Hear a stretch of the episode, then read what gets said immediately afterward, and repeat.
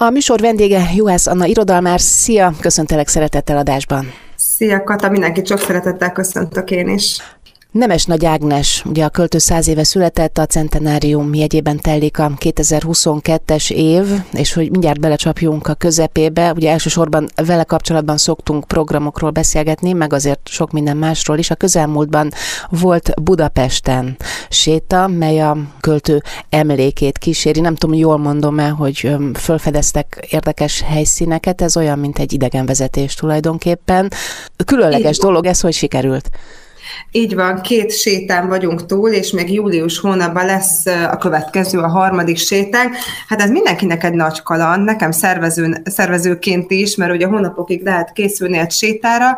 hogy összegyűjjön az az anyag, amivel át lehet tekinteni egy életművet, helyszínek, történetek, találkozások, barátságok szempontjából. Ugye Nemes Nagy Ágnes maga mondja azt, hogy nekem a városi tájképek is lényegesek, és ezt azért idézem most ezt a mondatot, mert hogyha Nemes Nagy Ágnes költészetét valaki ismeri, akkor nagyon előtérbe vannak a gesztenyefák, a fák, a te, az őt körülvevő világ, a természet, és nem csak azért, mert Rómába, Szigligeten ö, és amerre a világba járt, ezt vette észre, hanem Budapesten is, és egy olyan, ö, olyan képet rögzít Nemes Nagy Ágnes életműve, és megint őt idézem, ami egyszerre értelmezhető és lenyomata a valódi természetnek és a városi természetnek, mert azt mondja, hogy ugye sose felejti el mondjuk a Tiszát Csongrádnál, vagy a szicíliai őszvéreket, mert ott is járt Szicíliában, a mamutfenyőt, vagy a katánk kórót, de a városi tájképeket is. Úgyhogy ez adta az ötletet, hogy akkor vágjunk bele a új budai séta után, a olaszországi séta után, a Dunakanyar séta után, és a tavalyi Pilinszki séta után egy igazi budai túrába Nemes Nagy Ágnessel, mert hogy neki azt mondja, hogy szülőföldem Buda, ugye Buda volt az otthona, akkor még leginkább a Bartók Béla útra gondolt, de mi a Város Majorban indulunk, és az utolsó lakhelyéhez, a Királyhágó utca öthöz jutunk el, hát ez egy bő két órás séta, de nagyon élvezte az első két sétát a közönség, mindig volt idegenvezetőnk, először Fekete Ernő, aztán pedig Ruider Vivian színművészek, és csatlakoztak hozzánk tanítványok, és a jogörökös Kerek Vera, szóval szuper volt Kata, és bízom benne, hogy, hogy akinek Izgalmas Budapest, azért, mert a szülőföldje, azért, mert szeretné egy picit más szemüvegen keresztül felfedezni a házak, terek, utcák történetét, az majd velünk tart július 30-án is, mert, mert egy, egy szuper lehetőség lesz arra, hogy irodalommal találkozzunk, utcákkal, utakkal találkozzunk, és valahogy a saját történetünkkel is.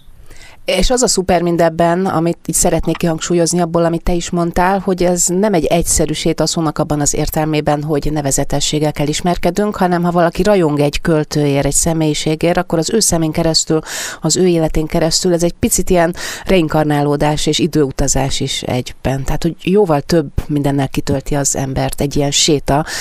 én igen, így igen, igen, ezt, igen, ehhez kapcsolatban mondanám talán azt, hogy, hogy igen, felkeresünk persze lakhelyeket, egykori otthonokat, elmagyarázzuk, hogy ott mi történt, összeszedtük az információt a háborúról, a gyerekkorról, az ifjúkorról, az első versről, az első szerelemről, szóval rengeteg mindennel találkozik az ember séta során, de nem csak erről van szó, hanem, hanem mondjuk egy pályaudvarról. Ugye ismerjük a pályaudvar átalakítása című szövegét Nemes Nagy Ágnesnek. Ez ugyanúgy, amikor az ember ott a déli pályaudvar felett sétál, és tudja, hogy ez neki is egy otthonos közeg volt. Azt gondolom, hogy nagyon izgalmas megismerni ezt a szöveget, hogy ebből idéz ugye mindig az adott színész, aki velünk sétál, és nagyon sok ilyen apróságra is próbálunk figyelni, hogy, hogy természetesen azok a barátságok, azok a helyszínek, azok a történetek kerüljenek előtérbe, amivel a várost is másképpen látjuk, és a városban élő embereket a 40-es, az 50-es, a 60-as, a 70-es években, és hogy sok évtizedet ölel át egy séta, majd, hogy nem egy egész emberi életet, és nekünk innen 2022-ből egy kicsit időt adni, és csendet, figyelmet adni egy költői életműnek úgy, hogy folyamatosan sétálunk, amit már önmagában spórolni szoktunk sokan, mert inkább beülünk a kocsiba, és ugye a teljesítményre megyünk rá, a célra, és elfelejtjük az útollevést, ez azt gondolom, hogy nem csak egy vidéki kirándulással, egy külföldi utazással, egy repülőúttal érhető el, hanem, hanem nekünk budapestieknek itt a fővárosban ezzel a sétával. Ez így igaz. Említed az utazást, ugye a kedves hallgatóknak elárulom a titkot, már régóta kergetjük egymást, és a nagyon aktuális, ugye, hogy folyton időről időre a műsor szereti, és a műsor fontosnak tartja, hogy beszélgessünk személyiségekről, nem csak Nemes Nagy Ágnesről, de Tamási Áronról is szoktunk, és um, valóban nem csak Olaszországban, de idén többször jársz Erdélyben is, most is két utazás között vagy Tamási Áron nyomdokaiban, hát ez is egy csodálatos kaland lehet. Fantasztikus. Most éppen napokban jöttem haza Sepsi Györgyről. Ez már a harmadik állomás a, a Tamási Áron 125 kiállításunknak, aminek ugye az írót idéz a bölcső a hegyek között a címe, és, és tényleg egy nagyon nagy eredmény, azt gondolom az, hogy egy költészetnapi megnyitó után mi itt Budapesten megálmodtuk, hogy népszerűsítsük, bemutassuk a 21. század emberének ezt a kivételes székeírót, aki híd szereplő volt, és aki nagyon sokat hozott nekünk arról, hogy milyen tétje van a magyar nyelvnek, a szóhasználatnak, a szórendnek, és milyen fantasztikus életmű tanúskodik az ő szellemi gazdagságáról. Na most ezt itt Budapesten kitűzzük célul, de hát ez a kiállítás ez annyira nagy siker lett, hogy Csíkszeredában kezdte az erdélyi pályafutását, utána Székely udvarhelyen volt pünköstkor érkeztünk oda, és most vittük át Sepsiszentgyörgyre, gyönyörű volt a megnyitó, tele volt a főtér, mindig kiemelt helye lehet találkozni ezzel a nyolc, mondjuk az totemmel, tehát mindegyiknek két oldala van, tehát 16 táblán mutatjuk be ezt a kivételes életet hatalmas fotókkal, több mint két méteres fotókkal, tehát egy nagyon látványos kiállításról beszélünk, és innen fog átmenni még nyáron két állomásra Erdélybe, Gyergyóba, az Egyfesztre, és Torockóba a Double Rice Fesztiválra, kifejezetten fiatalokat és megszólító helyszínekre, Kapcsolódik hozzá csapatjáték a Tamási nyomában, ami nagyon különleges, mert nyereményeink is vannak, Tamási kötetek, de hogy még inkább bevonja a nézőt arra, hogy, hogy ne csak nézzen, ne csak lásson, hanem nézzen, figyeljen is az anyagra, és hát azt kell, hogy mondjam, hogy, hogy ezek nem ilyen marketing szavak, de tényleg nagyon kedvesen fogadnak minket, és, és az ember alig várja, hogy újra mehessen, úgyhogy ezek az egy napok is úgy alakulnak, hogy minden megoldás érdekel, csak ki tudjak menni, magam tudjam képviselni a kiállítást, és ezt a szellemiséget, amit, amit nagyon magaménak érzek Tamási Árontól. A beszélgetést, utazgatást hamarosan folytatjuk Juhász Anna irodalmárral, most viszont zenét hallgatunk itt a Jazzy Weekendben, érkezzen a Chameleon Jazz Band és a Window to My Soul. Juhász Anna irodalmára vendégem itt a Jazzy Weekendben, Tamási Áronról beszélgetünk, utazásoddal kapcsolatban említed a fiatalokat, hogy tapasztalod, ő hozzájuk ugyanolyan közel áll az író, mint korábbi generációkhoz? A szellemisége a fiatalokat is megszólítja ugyanolyan intenzitása? Én azt gondolom, hogy megszólítja a fiatalokat is Tamási Áron, ez egy újra felfedezős időszak január óta, ugye a Pocket sorozatban is adtunk ki a Petőfi Kulturális Ügynökséggel közösen egy könyvet Tamásitól a Jégtörő Mátyást, gyönyörű grafikával, gyönyörű illusztrációkkal, ki kell emelnem kis Teleki Dórát, mert tényleg nagyon látványos az ő munkája, régóta kapcsolódik az irodalomhoz, és ezzel a kiállítással csak a csapatjátékon több tucat diák vett részt Csíkszeredában, most is már a Deburájzra is visszük a csapatjátékunkat, nagyon sokan megállnak, nagyon sokan érdeklődnek, és folyamatosan programokat tervezünk, irodalmi utat, videót Tamás Járon kapcsán,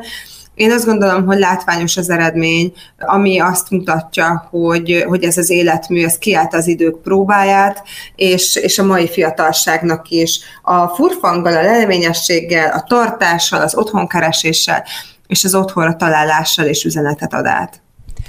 Egyel korábban említettünk már hóvégi programot, a Nemes Nagy Ágnes séta kapcsán,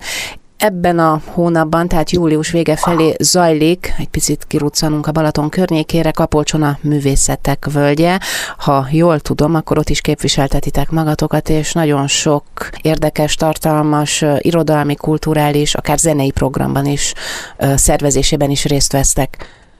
Így van, ez is egy régi misszióm, hogy összekapcsoljak zenészeket és írókat, és ezekről a, az együttműködésekről, a kölcsönhatásokról öm, öm, tudjam a közönséget bevonva őket kérdezni, úgyhogy ö, valóban több program lesz, említettem a Pocketot, a Pocket udvarban is lesz Nemes Nagy Ágnes kapcsán egy beszélgetésem, 24-én Kollár Clemens Lászlóval és Zentai Márk Mörkel fogok beszélgetni zenéről, dalszövegről, kedvenc könyvekről, de akár Pilinszki Jánosról is, akit Zentai Márk nagyon szeret, egy kifejezett, van egy verse, amit kifejezetten sokat olvasott mostanában,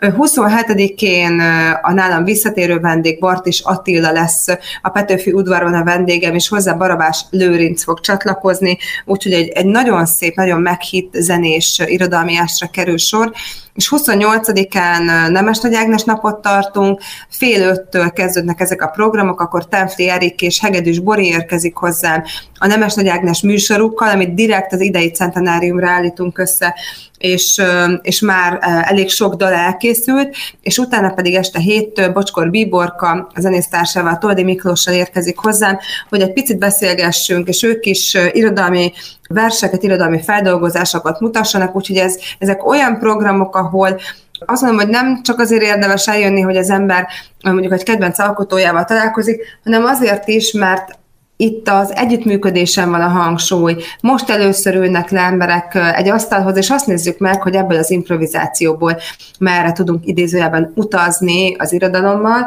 meg a zenével, úgyhogy, úgyhogy mindenkit várunk szeretettel a Petőfi udvarban. Végül két kérdés jönne még egyben, egy kicsit korábbi, meg egy jövőt idéző. Ugye, amikor utoljára beszélgettünk, akkor a film a Frici és Aranka kapcsán éppen a debütálás és annak környéken voltunk, tehát még nagyon friss volt az élmény. Most már így néhány hónap hónap távlatából milyen érzés visszatekinteni, és milyen eredmények jöttek azóta?